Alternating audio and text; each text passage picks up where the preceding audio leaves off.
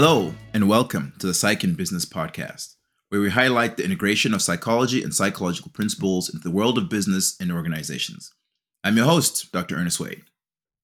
So, as we did with the leadership development theories and models, when I talked about some of the foundational and fundamental behaviors and skills essential for a leader to focus on, I'm going to be focusing on some of the behavior, skills, and characteristics essential for a leader to have when they're leading a group or a team. So, the first time we actually talked about what was really good for a leader to focus on in terms of themselves, focus inwards, and now we're focusing outwards on other people. We're going to be talking about some of those essential behaviors and skills that are essential for a leader to focus on when they're focusing on the team or the group that they're supposed to lead. We're going to be doing that the same way as we did with the leadership development theories.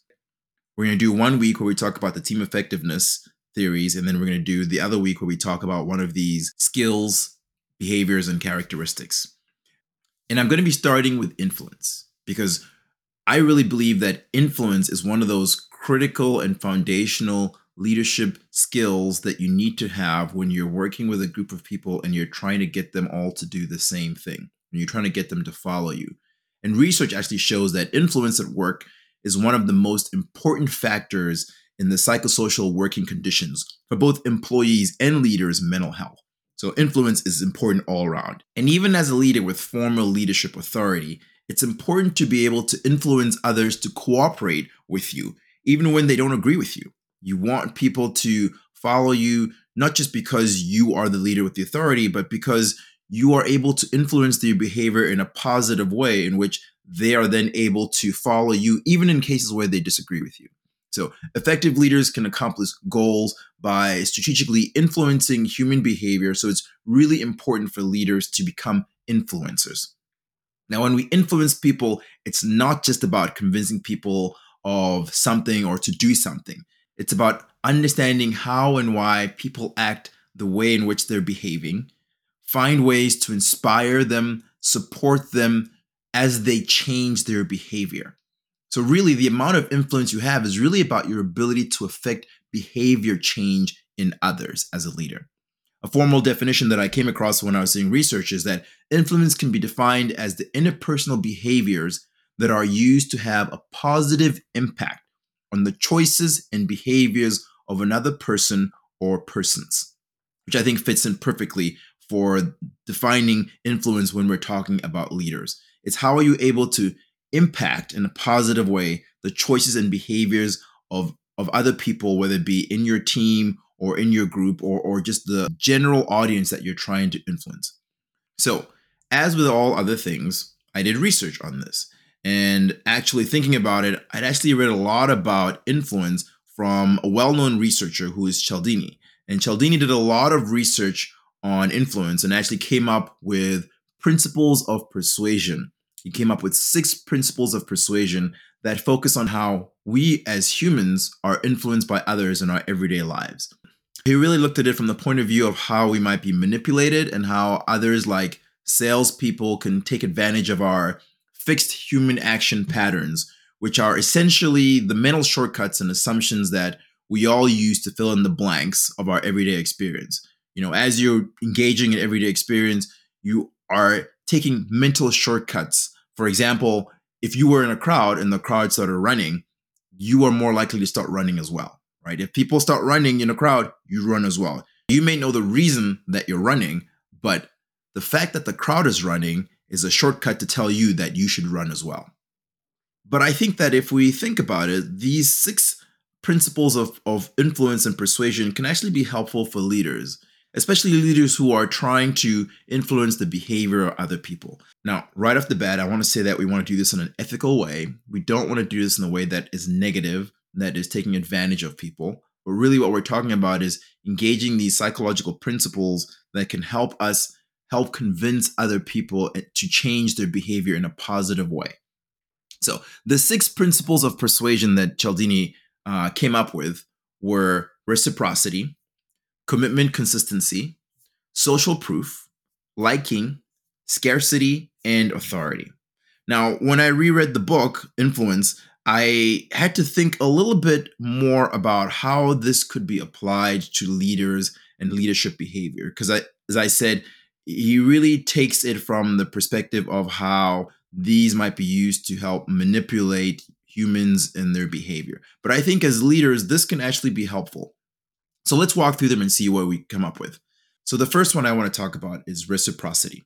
And this is repaying others when they do something for us. And this is a pretty common behavior. It's it's thought of as common decency that when someone does something for you, you help them out as well. So if someone helps you out at work, you help them as well. And it creates a network of obligation.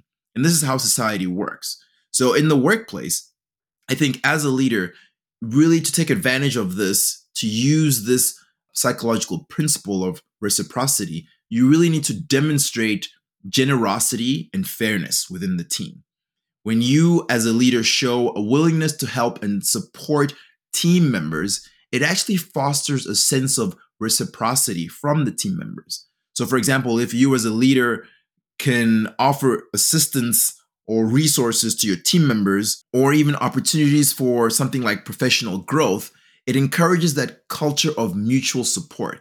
So, the more you are able to help your team achieve their specific goals and achieve positive outcomes, the more they are likely to want to help you do the same. The second one I want to talk about is the principle of liking. And I, I really like this one, no pun intended. But liking, we're talking about where people are more likely to comply with your requests and want to help you because they know and like you. So, building relationships is a, a, key factor here. And so, to apply this as a leader, I think you really need to make sure that you're building strong interpersonal relationships. And leaders can really increase their likability by being approachable, being someone that people can come and talk to. And to do this, you really have to be genuine. You have to show genuine interest in your employees, in your team, and find common ground. Find things that are of interest to both of you and things that are of interest to your team members. A positive and friendly relationship between the leader and their team really fosters that sense of trust and cooperation. So, the more that your team members like you as a person, as a human being, the more they are likely to follow you and be influenced by you as a leader. The third one is a pretty common one, I think. Um, if we think about authority, authority is an easy one because people are hardwired to comply with the requests that come from known, acknowledged, and accepted sources of authority. So, for example, teachers, doctors, judges, when they tell you things, you're more likely to do what they tell you because they are in this role. Most of us are conditioned to follow authority figures. So, as a leader, it is important that you establish and communicate your sense of expertise, not just the authority that you're given, but demonstrate that you are an expert in the area in which you are leading. So, as a leader, you can really build authority by showcasing your knowledge, your experience, your skills, your expertise, really. Providing relevant insights, sharing your expertise, and demonstrating competence will make your team members more likely to trust and follow you and follow the guidance and the suggestions that you have for them. So the next one is social proof. And with social proof, we really decide what's correct based upon other people's thinking. So what other people think is correct, we will take on as correct as well. If a lot of people think it, we will also think it and believe in it. Perfect example if a crowd is running, you will run as well, even if you don't know the reason. So, as a leader, it's really important that you highlight the successes of other team members share those success stories. When team members and their peers achieve positive results, it creates a sense of social proof that encourages other people to follow suit, to also want to accomplish those positive results.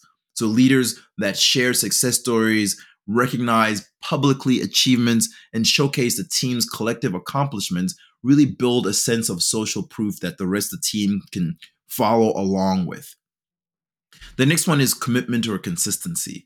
And this is really simple because we as humans usually stick to a decision once we've made it. And this is where the concept of cognitive dissonance comes in, which we can talk about another time. But in terms of commitment and consistency, we as humans will even convince ourselves that our behaviors and beliefs align to a decision that we've made after we've made that decision. So, for example, gamblers have been shown to demonstrate greater confidence in their decisions and their choices after they make those choices and decisions than before. So, as a leader, you want to build commitment and consistency by starting small. Encourage small voluntary commitments from your team members. And once someone commits to those specific actions and have seen the positive effects, then you can really build up upon that consistency and that commitment to help them accomplish and commit to greater and greater goals and greater and greater uh, objectives. And the last one is really scarcity. And by scarcity, we mean that things are more appealing when they have limited availability.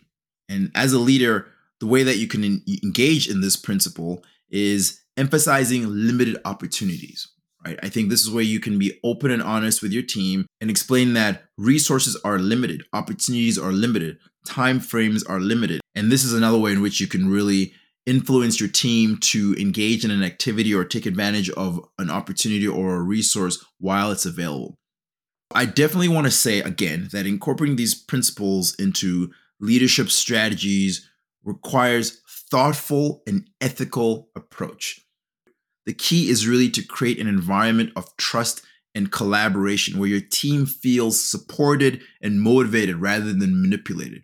By understanding and applying these principles as a leader, you can really positively influence your team and drive collective success. Now, there's a lot more research on influence, and there's a lot more we could talk about in influence, but as always, this is a lot, so I'm going to leave it there. I encourage you to do some more research of your own because really when we're talking about influencing we're really talking about communication. Communication is key when you're influencing other people. And we we have an individual episode where we talk more about communication so feel free to look that up. But again there's so much information here. So let me say that if i was to pick one place where i would focus on it's the liking principle because i believe strongly in the power of building relationships when you build relationships with your team members, with your coworkers, with your leaders, with anybody and everybody, it really helps to lubricate the working relationship that you have with them. And so I'm a strong believer in building relationships. So if you don't know where to start, start with the liking principle. All right, as always, a lot of information. I hope this has been helpful, and I hope you will join us again next time.